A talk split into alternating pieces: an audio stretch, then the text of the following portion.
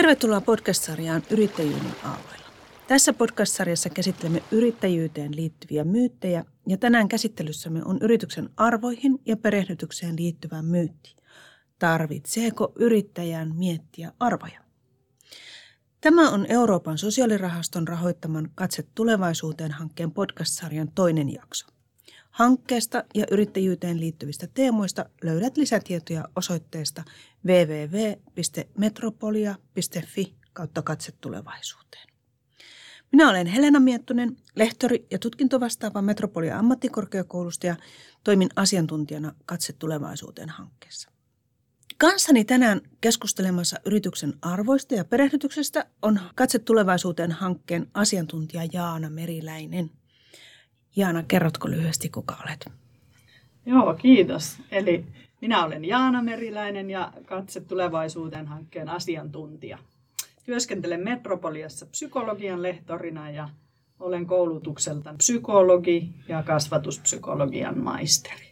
Yrityksen alkuvaiheessa yrittäjä usein miettii liiketoimintasuunnitelmaa laatiessaan vaikkapa semmoisia asioita, että mitkä on niin keskeisiä seikkoja sen yrityksen toiminnan kannalta ja niitä siellä liiketoimintasuunnitelmassa kysytäänkin aika tarkasti. No tuossa suunnitelmassa kuitenkin kysytään myös sitten sitä tulevaisuuden visiota, eli ajatusta siitä, että missä ja miten haluaa yritystoimintansa toimimaan vaikkapa viiden vuoden päästä. Ja näiden erilaisten säädösten ja lakien viidakossa voi unohtua se, että mikä sitä omaa yritystoimintaa ohjaa. Ja sitä kautta tulikin mieleen, että täytyykö yrittäjän pohtia yrityksensä arvoja? Tai miten ne näkyy sen yrittäjän toiminnassa? Mitä Janna sanot?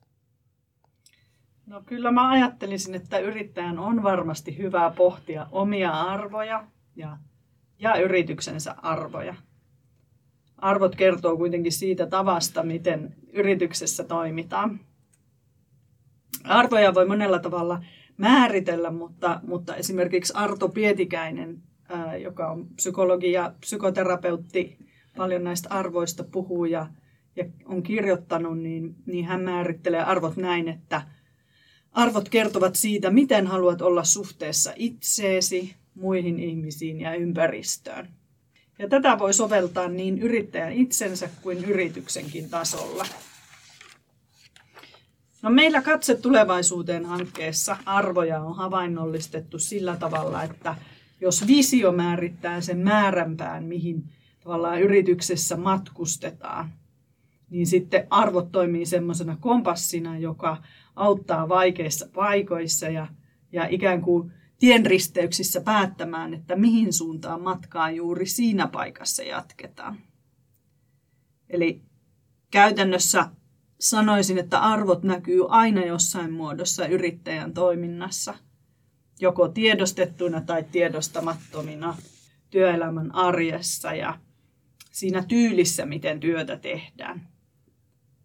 Jos tulee joku tiukka paikka työarjessa eteen, täytyy tehdä joku valinta – pitäisi vaikka miettiä, että no miten mä vastaan, on tullut vaikka asiakkaalta joku kipakka viesti tai palaute, niin arvot vois auttaa valitsemaan sitä tyyliä, millä vastaa tai ylipäätään sitä tyyliä, miten ö, yleensäkin toimii. Että jos mulla olisi vaikka arvona jonkunlainen vaikka kunnioitus tai ystävällisyys tai semmoinen semmoinen asia, mitä pidän itse tärkeänä, niin sitten varmasti miettisin siinä vastauksenkin tyylissä, että no edustaako tämä sitä arvoa, mikä mulla on tai mikä meillä yrityksessä on. Tai sitten vaikka jos pitäisi valita jostain kahdesta vaihtoehdosta, en mä tiedä, jos olisi vaikka kiire ja pitäisi valita, että kummanko työtehtävän teen ensin, niin saisiko niistä arvoista jonkun ohjenuoran siihen, että mikä olisi nyt niin kuin kaikista tärkeintä.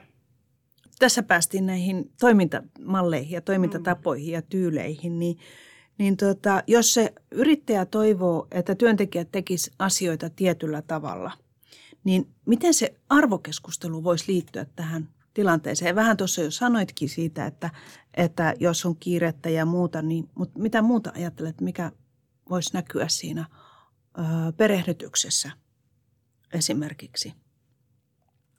Ja se arvokeskustelu, miten se voisi liittyä tähän tilanteeseen? Perehdytykseen nimenomaan. Mm. No, perehdytyksessä tietenkin on paljon ihan semmoisia käytännön asioita, mitä on hyvä käydä niin kuin läpi, että uusi työntekijä ylipäätään tietää, että, että mihin on tullut ja mitä hommia tekemään. Mutta sitten mä ajattelen, että arvot nimenomaan niin kuin antaisi työntekijälle semmoisia suuntaviivoja siihen tyyliin, millä siellä, siellä työpaikalla niin kuin, ää, toimitaan. Että en mä tiedä, onko se ihan semmoinen ensimmäinen asia, mitä yrityksessä käydään läpi, mutta varmasti jossain vaiheessa tärkeää käydä ne yrityksen arvot.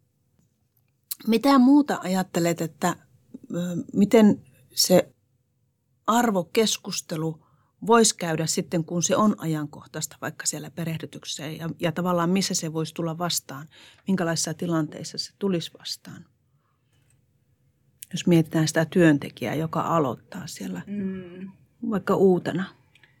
Sehän tietenkin riippuu, että missä määrin ne arvot on ylipäätään siellä työyhteisössä niin kuin jaettu, että onko kaikki mm muutkin työntekijät siinä yhteisössä tietoisia siitä, mitä ne meidän arvot on. Että joskus on tarpeen varmaan käydä semmoista laajempaa yhteistä keskustelua niin kuin niistä arvoista ylipäätään, mm. että mitä ne meidän arvot on ja, ja miten ne siinä käytännössä näkyy. Mutta mietitkö, että erityisesti niin kuin yksittäisen uuden työntekijän kanssa, että miten hänen kanssa niitä kävisi vai Joo, kun mietin ihan sitä, että mm. miten se yrittäjä haluaa, että mikä se yrityksen kuva on.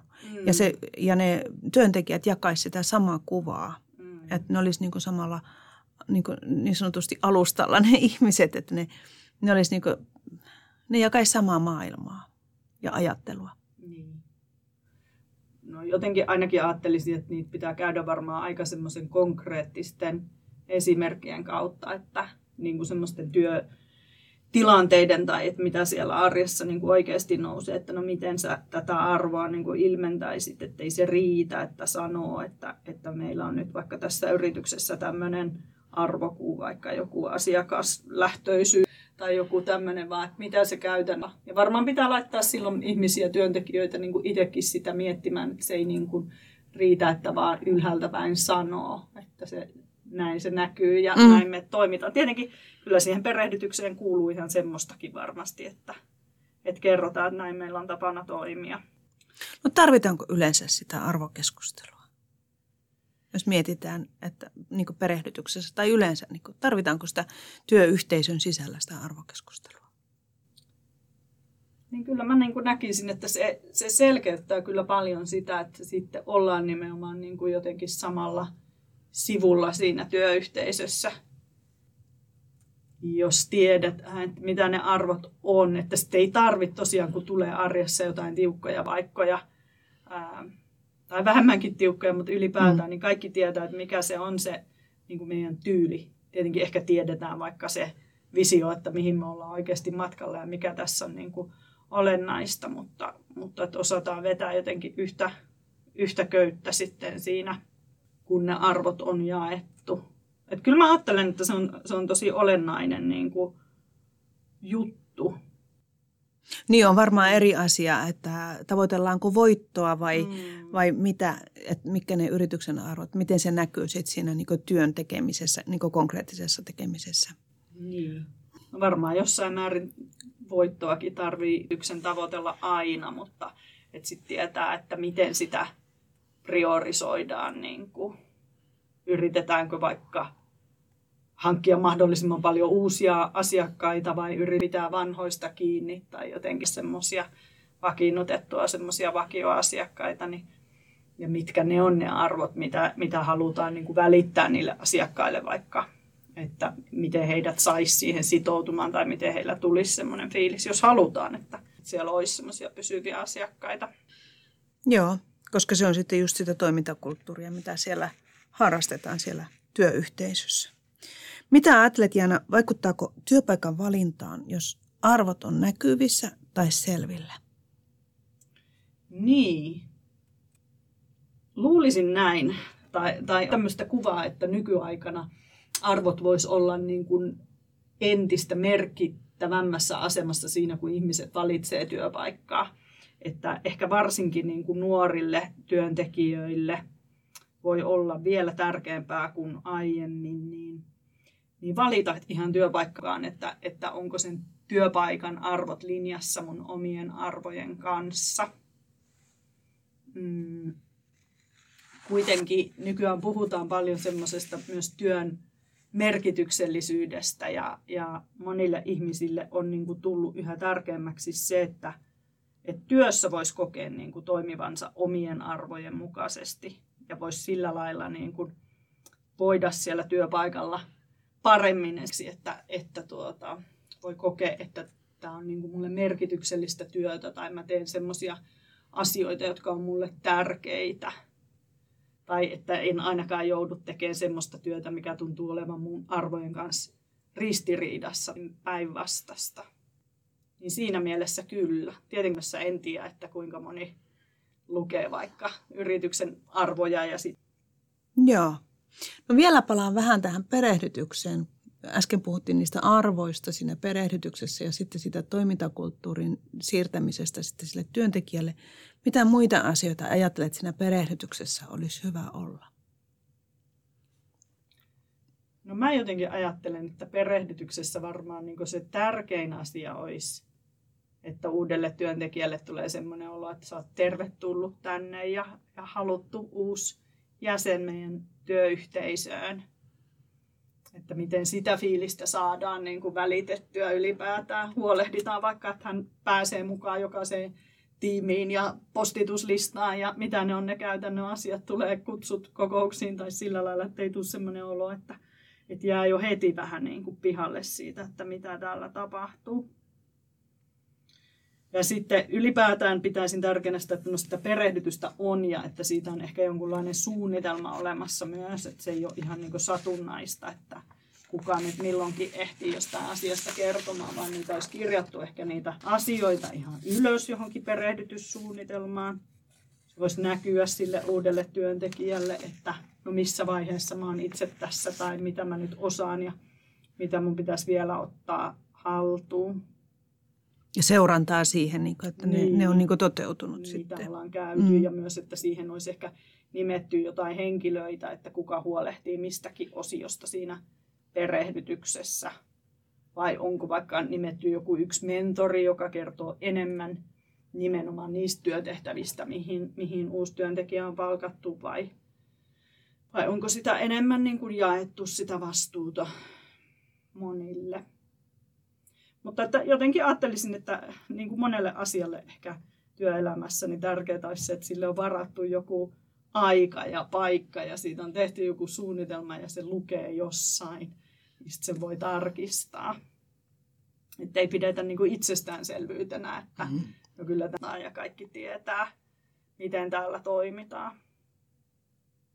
Ja sitten perehdytyksessä on varmasti hyvä pitää mielessä myös ihan semmoiset yleisinhimilliset niin kuin meidän tiedon käsittely, että kun sä tuut ekaa päivää uudelle työpaikalle, niin huomio voi olla ihan jossain muussa. Voi ehkä vähän jännittää tai ei muista, että missä on vessa tai missä on taukotila ja miettii semmoisia asioita ja sitten meneekin ihan ohi. En mä tiedä. Nyt jos vaikka alettaisiin niistä arvoista puhumaan, niin mm. ei se sitten välttämättä jääkään mieleen, mm. kun yrittää muistaa vaikka oman esihenkilön etunimen tai jotain mm. muuta. Niin kuin kaikki ei tartu kerralla mieleen. Ja senkin takia ajattelisin, että on tärkeää niitä aina kirjata jonnekin ylös, mistä niitä voi tarkistaa. Ja Kyllä. Nekin lisää voi... sitten sitä semmoista psykologista turvallisuutta no siinä työyhteisössä.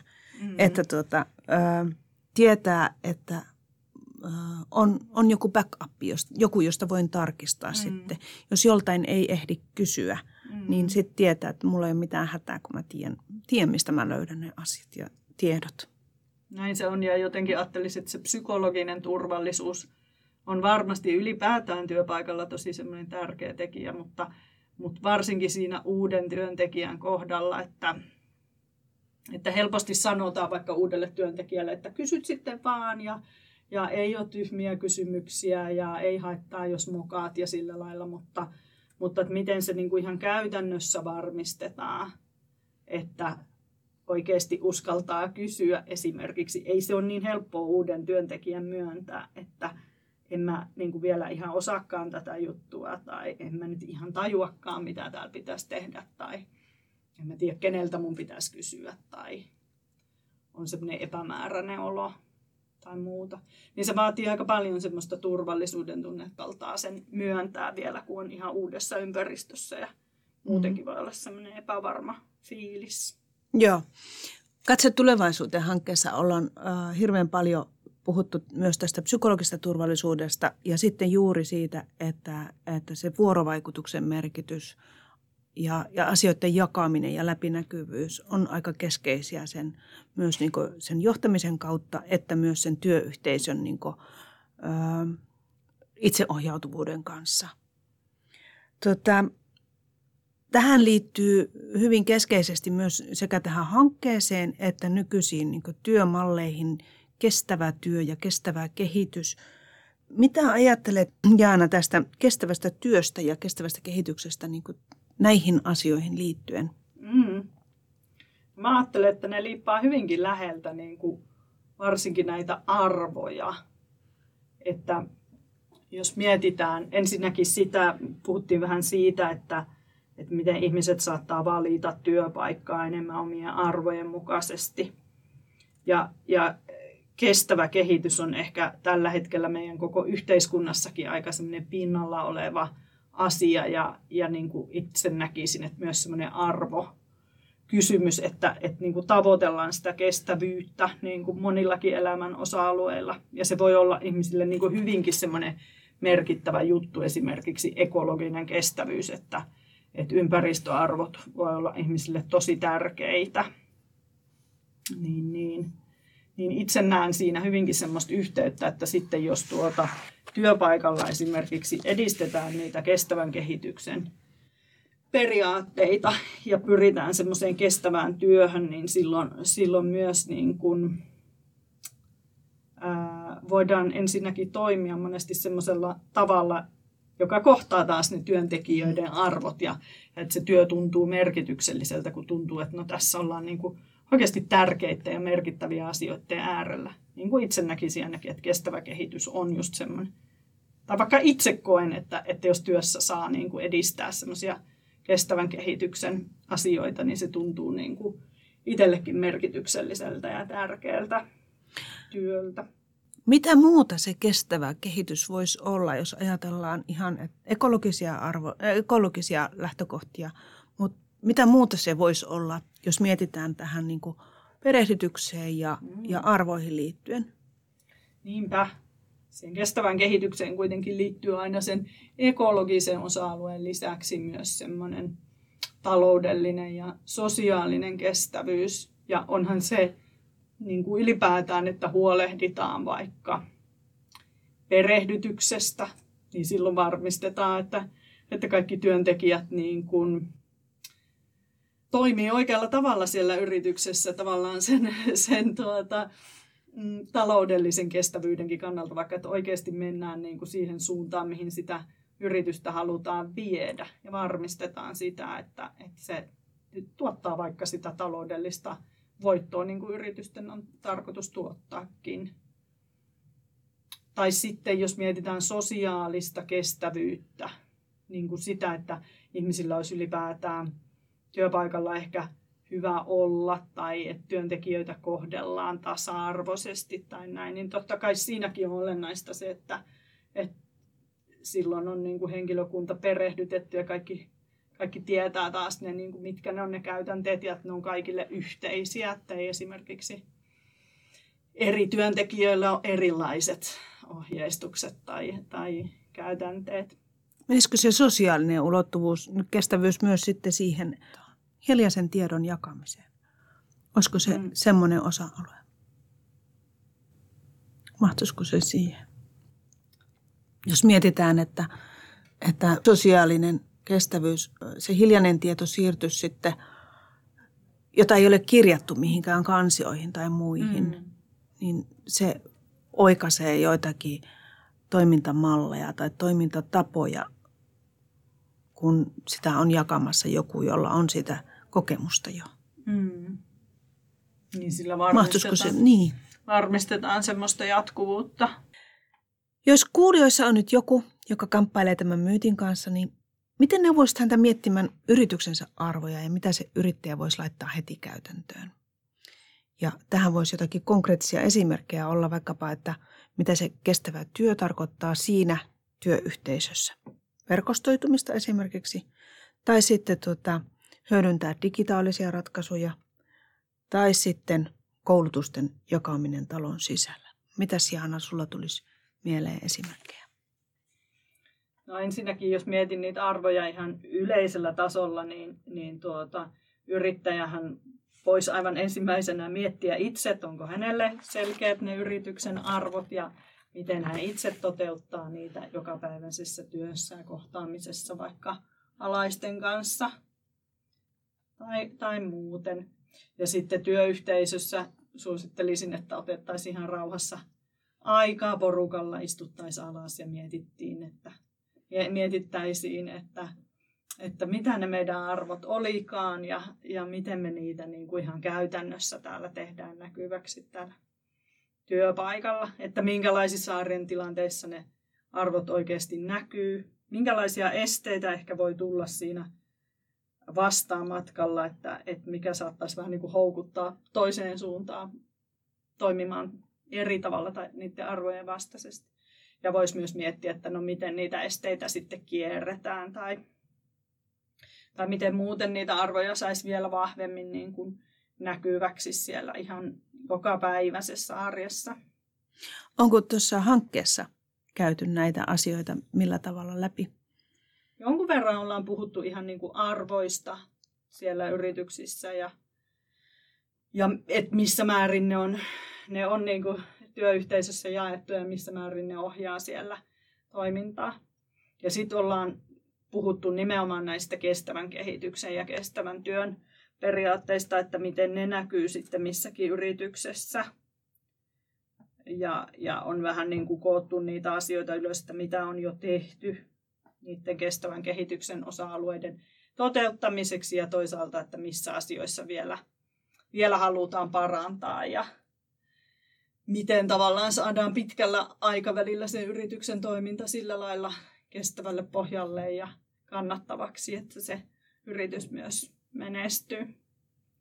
Mutta että siellä on voitu miettiä ihan semmoisia niin pieneltäkin tuntuvia, tosi semmoisia konkreettisia käytännön asioita, että miten, miten nämä asiat meillä näyttäytyy. Ja sitten joissain yrityksissä niitä on voitu koota vaikka jonnekin kahvihuoneen seinälle semmoiseksi huoneen tauluksi, josta voi aina sitten tarkistaa, että niin mitä me oltiinkaan sovittu tai mitä ne oli ne meidän arvot tai miten me ollaan sovittu, että edistetään näitä vaikka niitä kestävän kehityksen asioita, että mitä näistä olikaan yhdessä sovittu. Niin sieltä sitten tiukan paikan tullen voi aina käydä tarkistamassa ja palauttaa mieleen, että miten toimin käytännössä. Hyvä. Kiitos kaikille kuulijoille ja kiitos Jaana. Kiitos.